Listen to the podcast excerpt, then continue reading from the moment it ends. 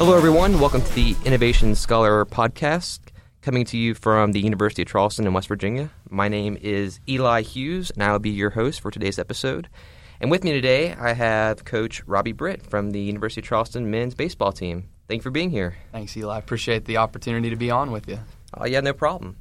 So, if you wouldn't mind, uh, tell me a little about yourself, like how, where you're from, how'd you get here, just that kind of sort of thing. Yeah, a long, winding path to uh, get to Charleston. Um, really, my first chance to be in Charleston was when I was an assistant at Middle Tennessee State. So I was there from uh, 2015 through 2018, and we played Marshall at the Power Park. They were in our conference, Conference USA, and so we actually trained one Thursday night at the old Triana Field. And I remember walking on that field back when it was a natural surface and thinking like, "Oh boy, this is." This is a real college baseball field. And um, you know, I knew the head coach at the time, Andrew Wright, and so I had even more admiration for what he was doing because of the surface that they were playing on. But I remember making the comment to my wife, uh, girlfriend at the time, that uh, I would never work in the state of West Virginia. And it was just a cold March weekend, you know, cloudy. The sun didn't shine at all. Oh, yeah. It was, you know, that rain that just sits on your skin and, and freezes your body and um, we won three games against Marshall, which was good. But other than that, it was a pretty tough weekend. And so I remember making that comment, and then it's just you know God's sense of humor. A couple years later, I get hired here as the head coach. So um, I'm originally from Knoxville, Tennessee, or Maryville, which is a suburb of Knoxville. My wife's from the Nashville area, and um, you know after being an assistant at Middle Tennessee and then being a high school U.S. history teacher. Um, I got hired here in fall of 2019, and now we're going on year four together. Wow. That's great. I remember the old field as well. I think uh, this new field's a lot a lot better than the old field. Yeah, we're, we're, we're so lucky, you know, and I talk about that all the time. Like the foundation that guys like Andrew, uh, you know, and Tom Nazika, some of the coaches that were instrumental, and of course people like Bren Stevens and Sherry Reed who have helped fundraise and develop that that uh, the Welch Athletic Complex in honor of Dr. Welch. Like we're just incredibly fortunate, you know, and I know all the sports that play there. Um, you know, we're, we're really lucky. And I know the dream was always like, we're going to host a regional. That was what Bren said on my interview. She's like, hey, one day we're going to host a regional here. And I was proud to say that we did that in 2021 for the first time in our baseball 118 year uh, baseball history. And so, wow. you know, I know soccer obviously with their success. Um, you know, Todd with with his success on the women's soccer side, and then Melanie, who's growing an incredible women's lacrosse program um, kind of a grassroots effort on her part. Like nobody works probably harder than Mel does in our department, and so you know uh, I think we honor Dr. Welch. I think we honor the tradition of Blackwell Field, Triana Field, with just the, the teams that play there and the way that we go about our business.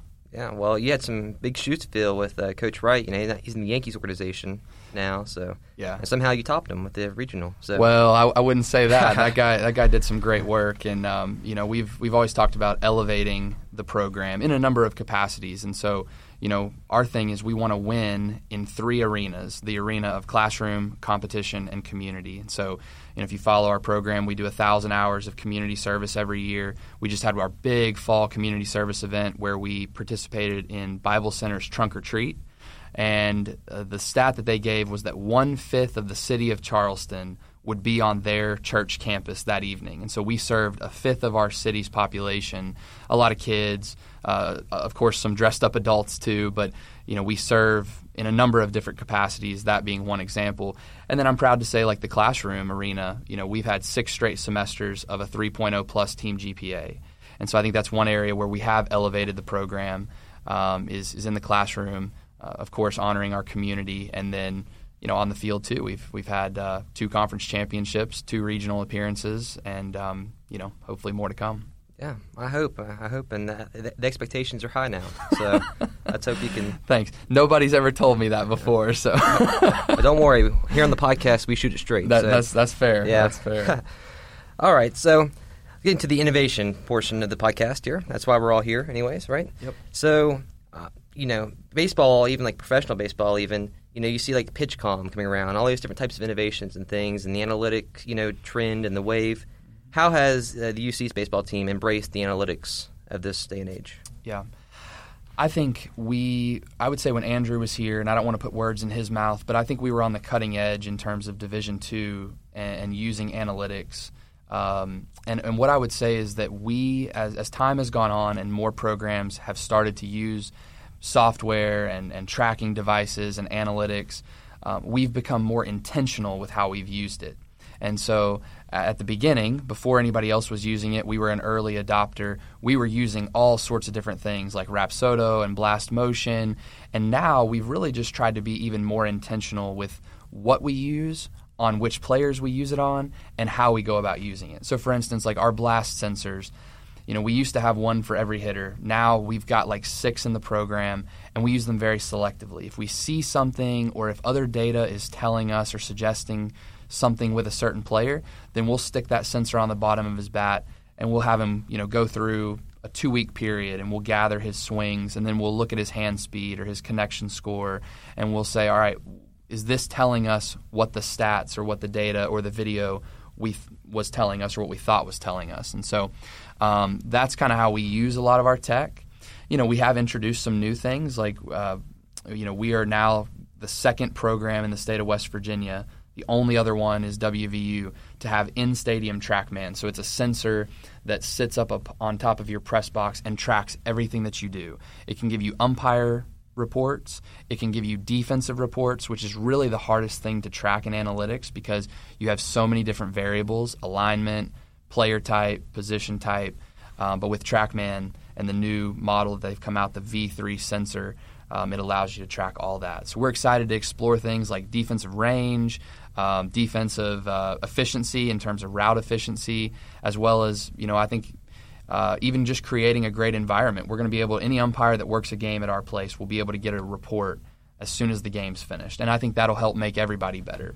Wow, so we're excited about that. That's that's huge. Yeah. You know, I think of all the colleges, universities in the state, and then only WVU has what we have. Yeah. So and I think we'll be one of top. I think we'll be one of maybe eight or ten Division two programs in the country that have it. So, wow. um, you know, again, it's just it is trying to think on the cutting edge and and be um, an early adopter in certain things, but I think it's also really trying to be more intentional about how we use the technology that we're afforded. Right.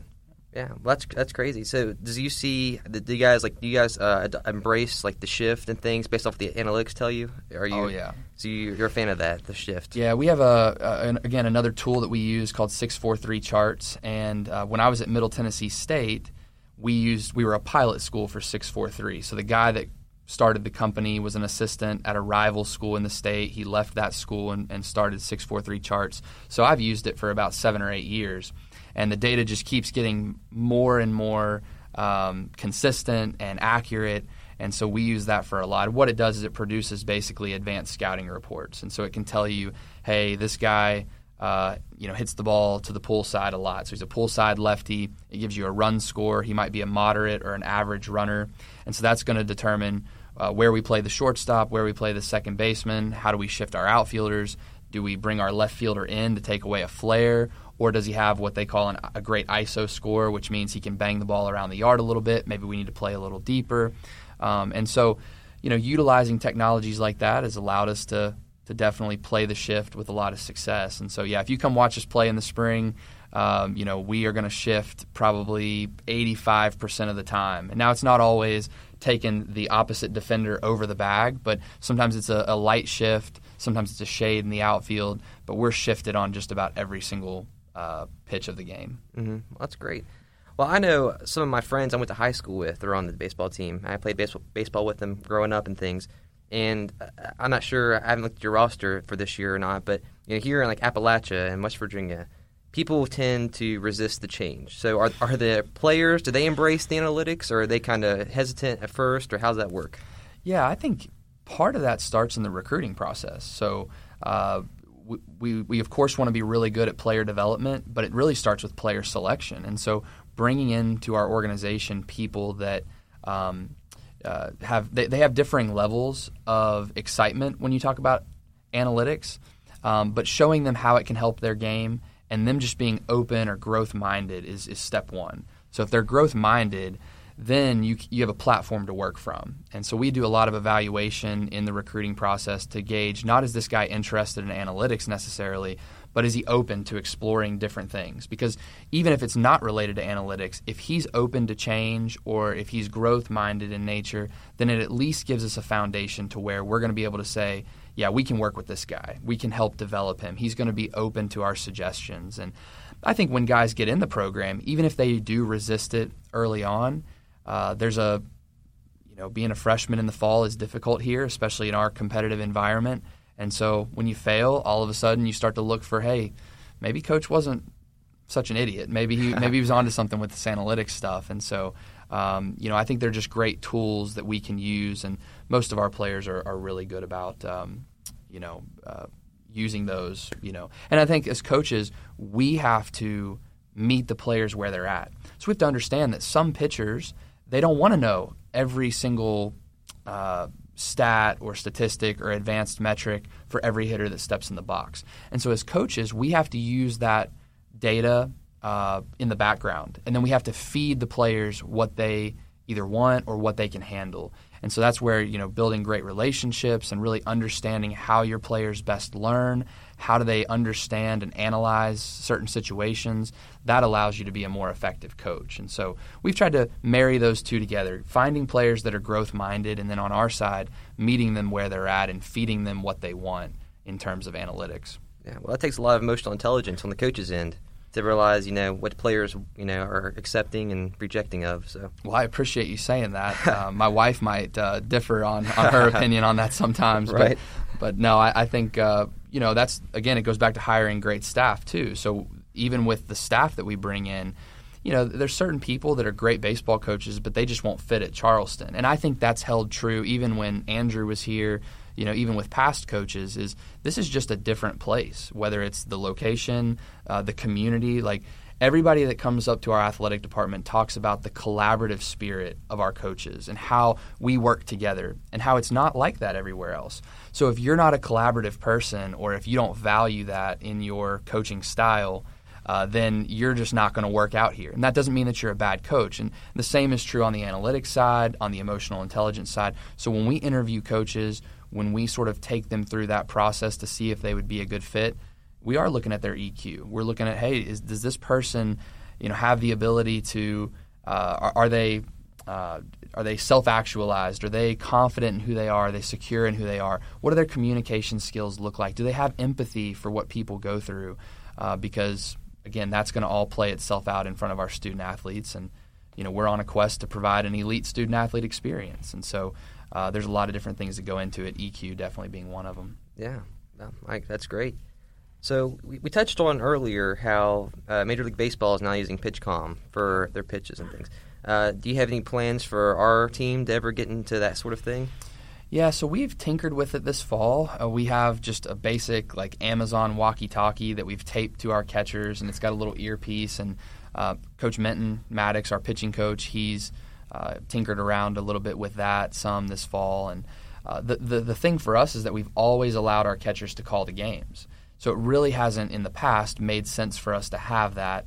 But I do think the more that I talk with fellow coaches that are using it, there are alternative ways that we can use PitchCom. For instance, instead of taking a mound visit, you know, we can just feed it through the catcher's ear and he can have a nonverbal to the pitcher to say, hey, you know, your body direction's bad, or hey, step off, take a deep breath, get back on the mound, and let's attack. Um, whatever the case might be, we can even echo into the, the catcher's ear and say, hey, ask the umpire, was that a ball off, or where was that pitch? And then he can give us a nonverbal back to the dugout without ever having to look at the umpire, without ever having to make a scene. So there are a number of uses for, for a PitchCom type communication system that I think we'll incorporate at some point uh, even if we're not calling the pitchers or calling the pitches for our pitchers. Yeah, well, that's great. That's great. So, uh, kind of transitioning off the subject of baseball for a moment. Um, so, part of innovation is entrepreneurship, or I should say, yeah, yeah, innovation is part of entrepreneurship. And uh, I've been made aware that you have started your own company called Culture House. Yep. And would you like mind telling me a little bit about that? Yeah, so the, the roots of Culture House uh, is I was 23 years old, an assistant at Middle Tennessee State, and I had this little studio apartment that was it was two it was a two lane road from campus to my apartment. So I'd walk to work, and it was this old kind of office building, tile floors, cinder block walls. It was nasty. I mean, I, I remember coming back from a, a road trip. We played Rice, which is in Houston. So you fly back to Nashville, forty minute bus ride. You get home at 2 a.m. It was like the first warm weekend of the spring. And so I take my keys out, shine my flashlight on the door, and there's spiders everywhere. I mean, it was just a, Ugh. it was a tough place. And, and being, rough being a young assistant coach. I think people think college coaching, especially at the D1 level, is glamorous, and I can attest that it is. It is not um, in many regards. So, you know, anyway, so I'm in this studio apartment, and I just took out a piece of paper and I started thinking about, all right, well, what makes a great culture?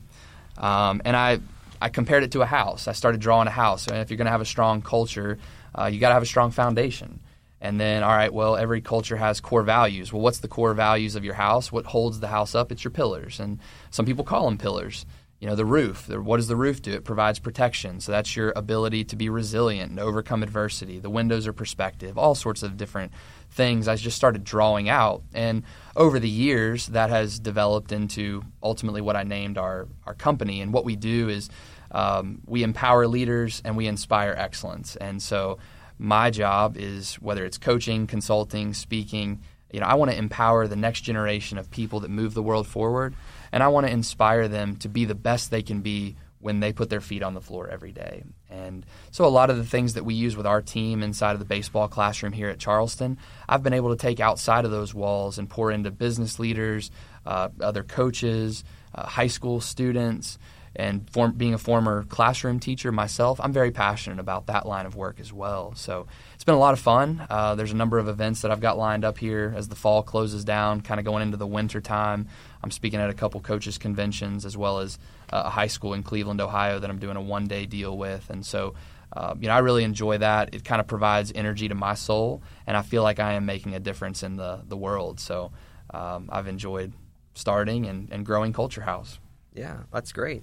Um, so it sounds like you're already trying to expand it beyond, uh, you know, University of Charleston here.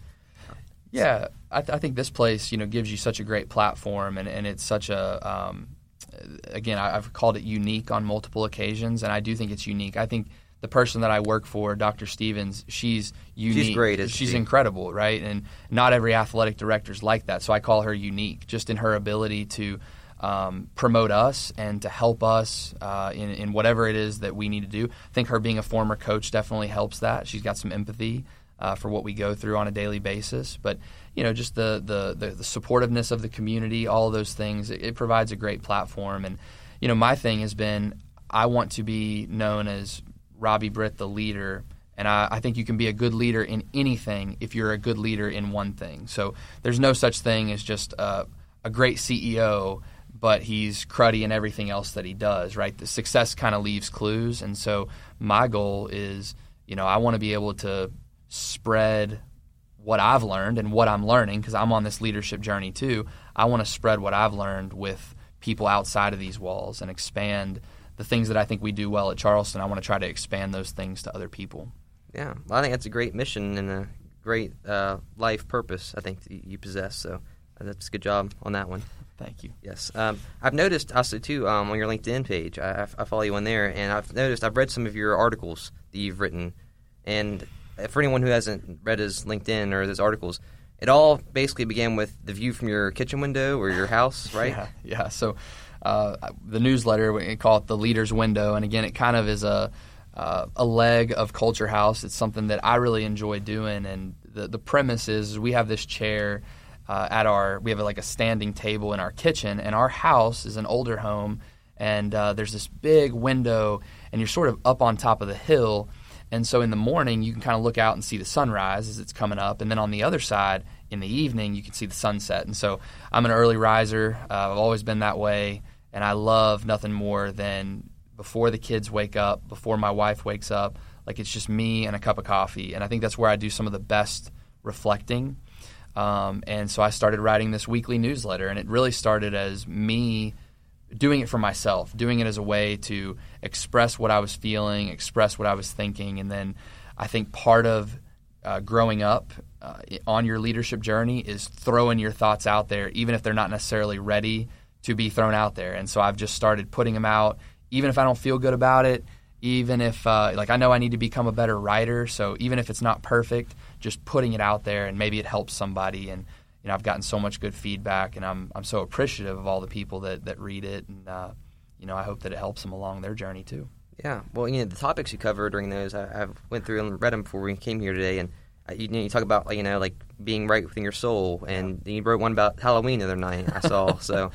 yeah, I, I, think it. Hopefully, it shows a little bit of my personality. You know, I am a proud uh, minivan dad, so I drive. Nice. You know, we have a Honda Odyssey that we bought this summer, and so I wrote one on, you know, kind of being able to put your ego aside and embracing, uh, you know, the the the growth that happens in our life, and part of that for me was, you know, I had to give up my Chevy truck, which one day I will get back. Oh man, right? that's tough. But uh, you know, I had to do what was in the best interest of our family's organization, and I love driving the minivan. And sometimes some of those things that don't always uh, get you fired up at first end up being things that you're really passionate about if you just change your perspective. And you know, I think about the the fortune that I have to raise three children. Uh, I have a daughter and two sons, and to be married and to have you know a home and a great work community and so, you know, if I was really wrapped up in the Chevy truck, like I'm sure my wife would have let me keep it and we, you know, we'd figure it out. But um, I love driving the minivan. So, yeah, there's a lot of those things. You know, I'm not a big Halloween guy. I uh, don't like getting scared. So, but I talked about fear, you know, right. and how uh, 92% of the things that we uh, perceive to be fearful uh, usually don't happen. 92% of those things don't happen. So, you know, get over your fear, step out in faith, and you know great things can happen. Yeah, yeah, no doubt. So, where can anyone access your Culture House material or book you for an appointment or anything? Yep. So, the best way to reach out is um, uh, on Twitter or Instagram at Coach RB6. And so, uh, I really respond well with DMs. I work well inside of that. And um, I do try to put some content out, especially on Twitter. So, threads, obviously the newsletter. And then I'm working on a website right now. Uh, it'll be Empower, Inspire, in some capacity. So it'll have the words empower and inspire. Um, but people can access that through my Instagram uh, bio or uh, Twitter as well. So I'd love to reach out to anybody that, uh, you know, or reach out to me if, if, there's anything that I can do to ever support or help your leadership journey. Yeah, well, that, that sounds great. And so I see we're reaching our time here for, uh, for this episode, and I really appreciate you having you on here. Can you give me a final outlook of how well our baseball team is going to do this season? Uh, bad timing because I it's it's well known in the office. I think we're going to be bad every year. So, oh. um, you know, I said the same thing last year. You know, I think the fall is really difficult just because there's new personalities, and as the leader, you're accountable for everything, and it's really there's a lot of transition. There's always new coaches, always new players, and so the fall is really where um, it's it's really how the sausage is made, right? It's dirty work. There's a lot of, um, and I think it's healthy. But our guys get after each other in the fall. It's very competitive. It's somewhat cutthroat in terms of you know the the, the players. Sometimes they're gonna they're to yell at each other on the field. That's okay. I think it's healthy um, because what it builds is is hopefully a really strong, well knit team in the spring. So um, right now we're a work in progress, but um, as I think we've shown in 21 and 22, you know, as long as our guys come together, do what they're supposed to do, um, and they have a high standard for themselves and, and play the game the right way, you know, we're going to have a chance to have some success. And you know, I think the winning on the field is outward validation of an inward belief, and we we know inside what we're capable of, the talent that's inside of that room, the way that we go about our business every day. Winning on the field is a byproduct, and it's it's really outward validation of something that we already know. And so our job is to uh, go write the story. You know, the the pages are already there. You know, we have the pen. We just have to write the story. So I look forward to uh, helping be the author of that story this spring. Yeah. Well, that sounds great. So, with that, we have come to the conclusion of today's episode uh, from the University of Charleston, the Innovation Scholar podcast. I'm Eli Hughes. Thank you, everyone.